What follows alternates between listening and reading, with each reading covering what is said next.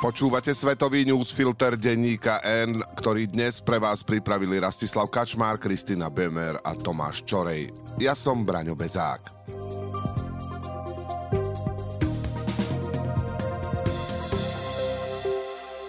Január sa pomaly končí a počas neho sa objavilo hneď niekoľko hodnotení analýz, ktoré predpovedajú, že druhé výročie totálnej vojny proti Ukrajine nebude posledné. Dva roky od začiatku ruskej agresie uplynulo necelý mesiac. Za posledných pár týždňov sa situácia na fronte výrazne nezmenila a inak to zrejme nebude ani v blízkej budúcnosti. Ukrajina navyše bude musieť vyriešiť jeden zásadný problém. Málo kto pripúšťa, že vojna proti Ukrajine sa môže skončiť skôr ako o 2 či 3 roky. Hovoria to predstavitelia NATO, západné tajné služby či analytici. Niektoré zdroje americkej televízie CNN dokonca v súkromí spomínajú aj ďalších 5 rokov bojov. Vychádzajú najmä z toho, že ruská a ukrajinská armáda sú po svojich pokusoch zmeniť priebeh vojny vyčerpané. Denník Financial Times od svojich zdrojov zistil, že západní predstavitelia Ukrajincom radia taktiku, ktorú by sme zrejme ešte pred pol rokom považovali za málo odvážnu. Nazývajú to aktívnou obranou. Ukrajinská armáda by podľa nej mala držať svoje obranné línie, no zároveň hľadať slabé miesta v ruských pozíciách, ktoré by mohla využiť. Popri tom by sa mala chystať na ofenzívu v roku 2025. Predpoklad, že vojna sa neskončí tento rok ani budúci rok, potvrdil aj zástupca generálneho tajomníka NATO. Dodal však, že netreba prepadnúť pesimizmu a pokračovať v podpore Ukrajiny. Ak platí odhad, že rok 2025 bude kľúčový, o to dôležitejšie je, kto bude v Bielom dome. Predstava, že by sa rok začal inauguráciou Donalda Trumpa, ktorý aj verejne pozitívne rozpráva o Vladimirovi Putinovi, nie je veľmi príjemná. Či už pre Ukrajincov alebo pre členské štáty NATO, ktoré sa spoliehajú na spoluprácu s podporou Spojených štátov. Ukrajinu však momentálne trápi problém, ktorý je o mnoho akútnejší ako americké prezidentské voľby, do ktorých zostáva vyše 9 mesiacov. Predstavitelia armády si pýtajú viac vojakov a žiadajú vedenie štátu, aby rozšírilo mobilizáciu. Takto by postupne chceli na boisko dostať ďalších 500 tisíc mužov. Jednou z možností je zníženie veku. Dnes sa mobilizujú muži od 27 rokov, hoci dobrovoľne sa môžu prihlásiť aj mladší. S tým súvisí aj druhý problém.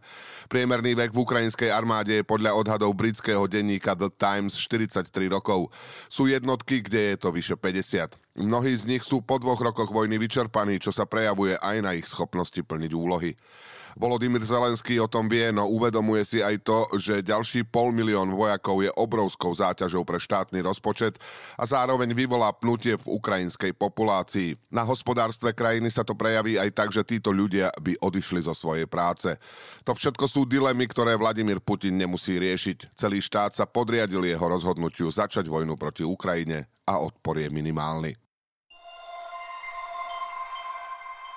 Zdá sa, že o výsledku republikánskych primárok sa rozhodlo už po hlasovaní v prvých dvoch štátoch. Ak sa nestane nič zásadné, prezidentskú nomináciu získa opäť Donald Trump, ktorý bude kandidovať proti Joeovi Bidenovi. Ešte minulý rok sa očakávalo, že Trumpa by mohol medzi republikánmi ohroziť Ron DeSantis. Ten jednoznačne obhájil post guvernéra na Floride a mnohí v ňom videli zástupcu novej generácie amerických konzervatívcov. DeSantisovi však vôbec nevyšla kampaň a v úvodných primárkach v Iowa zaostal za Trumpom až o 30 percentuálnych bodov. Hoci bývalého prezidenta v posledných mesiacoch ostro kritizoval začiatkom týždňa, sa v jeho prospech vzdal kandidatúry. Trumpovi tak ostala už iba jedna súperka, a to bývalá americká veľvyslankyňa pri OSN Nikki Haleyová.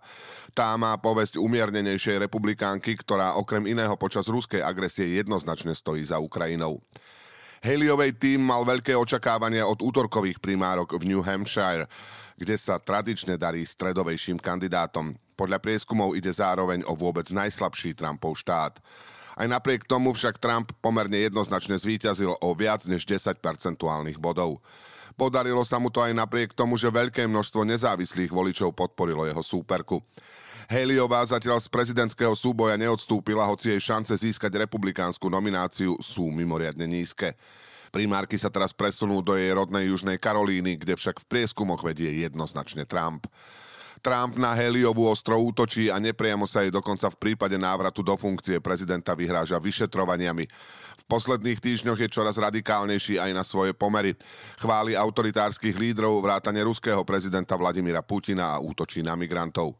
Tvrdí o nich, že otravujú krv Spojených štátov a šíria tam infekčné choroby, čo je vyvrátený mýtus. Ak sa dostane k moci, plánuje milióny ľudí deportovať.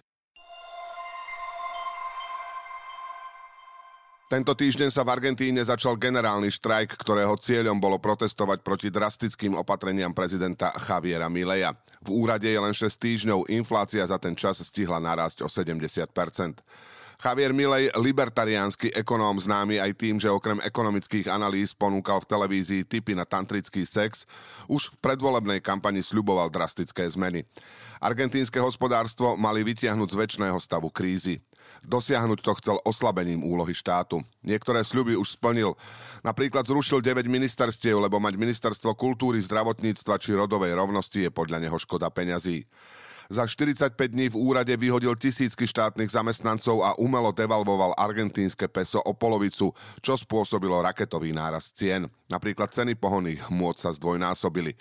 Narastla aj inflácia, v čase volie bola na úrovni 140% už vtedy robili Argentínčania nákupy na mesiac hneď po výplate, aby to stihli, kým ich peniaze stratia hodnotu. Dnes je inflácia na úrovni 210 Argentínčania vyšli v stredu do ulic a odborári zvolali generálny štrajk. Obchody a banky sa na 12 hodín zatvorili, lekári odložili operácie a zamestnanci mestských služieb prestali odvážať odpadky. Pridali sa aj opoziční politici a perónisti. V uliciach sa ozývalo vlast nie je na predaj. Takéto štrajky zvykli v minulosti argentínske vlády odradiť od drastických zmien. Excentrický Milej je však odhodlaný pokračovať. Chce pozastaviť platy štátnym zamestnancom, ktorí sa protestov zúčastnili a pohroziť väzením demonstrantom, ktorí blokovali cesty. Milej chce v zmenách pokračovať. Tvrdí, že najprv musí byť horšie, aby potom mohlo byť lepšie. Pripravuje aj tzv. zákon Omnibus, ktorý prinesie množstvo zmien a ktorý bol hnacím motorom protestov. Tento zákon by mal obrovský dosah nielen na ekonomiku, ale aj voľby, prácu, verejnú bezpečnosť, životné prostredie či dokonca rozvody. Takisto bude koncentrovať moc v jeho rukách. Či generálny štrajk dosiahne aspoň nejaké ústupky zatiaľ nie je jasné. Hoci americký prezident Joe Biden naďalej bezpodmienečne podporuje Izrael, v posledných týždňoch sa dostáva do čoraz väčšieho sporu s jeho politickým vedením. S premiérom Benjaminom Netanyahuom sa nezhoduje predovšetkým na budúcnosti palestínčanov. Biden je 10 ročia zástancom tzv. dvojštátneho riešenia, teda vzniku palestínskeho štátu po boku toho izraelského. Svoj postoj nezmenil ani po minuloročných teroristických útokoch na juhu Izraela. Američania dúfajú, že moc v pásme Gazy a na okupovanom západnom brehu prevezme po skončení vojny umiernenejšie hnutie Fatah. Lenže to má medzi palestínčanmi aj pre vysokú mieru korupcie mimoriadne nízku podporu.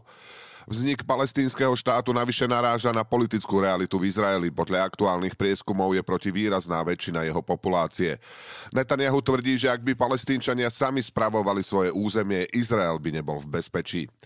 Izrael je v tejto otázke na medzinárodnej scéne osamotený. Napríklad Saudská Arábia mu odkazuje, že palestínske právo na seba určenie je nevyhnutnou podmienkou normalizácie ich vzťahov.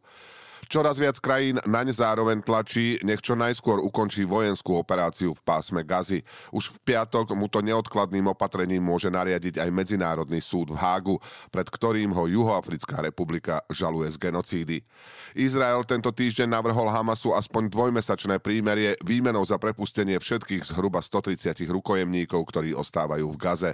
Hamas to zatiaľ odmieta.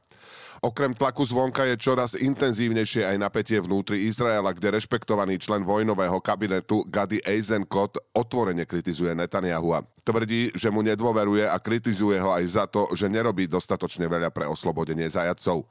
Myslí si to aj časť izraelskej populácie. Tento týždeň prebiehali masové protesty aj pred Netanyahuovým domom. Čoraz viac expertov pritom Netanyahu a podozrieva z toho, že chce vojnu v Gaze umelo predlžovať, aby oddialil vlastné trestnoprávne problémy. Kamerún sa stal prvým štátom, ktorý vo veľkom spustil očkovanie proti malárii. Vakcína má síce nízku účinnosť, no veľká očkovacia kampaň môže aj tak zachrániť 10 tisíce životov. Maláriu prenášajú komáre a najčastejšie sa vyskytuje v Afrike. V menej rozvinutých štátoch je prevencia a liečba komplikovaná a tak na ňu každý rok zomrú 100 tisíce ľudí, hoci to tak nemusí byť. Údaje Svetovej zdravotníckej organizácie ukazujú, že za rok 2022 bolo v celom svete 249 miliónov prípadov. Vyše 600 tisíc ľudí zomrelo. Smutné je, že 95% prípadov a 94% úmrtí prípadá na Afriku. Ešte smutnejšie je, že 4 petiny obetí sú deti. Preto dáva najväčší zmysel, aby sa očkovanie zameralo na ne. V Kamerune podávajú vakcínu zdarma deťom. Celkovo ide o 4 dávky a lekári ich budú podávať s inými vakcínami, aby rodičia nemuseli chodiť na očkovanie príliš často. Je tu však aj jedna zlá správa. Vakcína, ktorú vyvíjali 30 rokov, má nízku účinnosť, iba 36%. Napríklad MMR, vakcína proti osýpkam, rubeole a ružienke, ktorá je na Slovensku povinná, má účinnosť 97 až 99%. Napriek tomu sa vakcína proti malárii schválila a začala používať. Aj pri 36-percentnej účinnosti veci a lekári očkovanie považujú za správny krok. Čisto štatisticky totiž vakcína môže zachrániť minimálne jeden z troch detských životov. Len za rok 2022 to v Afrike vychádzalo na vyše 150 tisíc detí za predpokladu, že by ako dojčatá boli zaočkované. Kamerun je len začiatkom očkovanie proti malárii, postupne plánujú spustiť aj ďalšie štáty v Afrike. Ak všetko pôjde tak, ako má, za pár rokov by mohli zaočkovať milióny detí. Ak sa bude pokračovať aj v projektoch, ktorých cieľom je prevencia prostredníctvom sietí proti komárom či repelentov, počty obetí vo viacerých krajinách by mali výrazne klesnúť. Dôležité však bude, aby vlády efektívne reagovali aj na šírenie hoaxov, ktoré pravdepodobne budú sprevázať očkovaciu kampaň, tak ako sme to videli pri covide. Svetový newsfilter dnes pre vás pripravili Rastislav Kačmár, Kristýna Bömer a Tomáš Čorej. Do počutia o týždeň.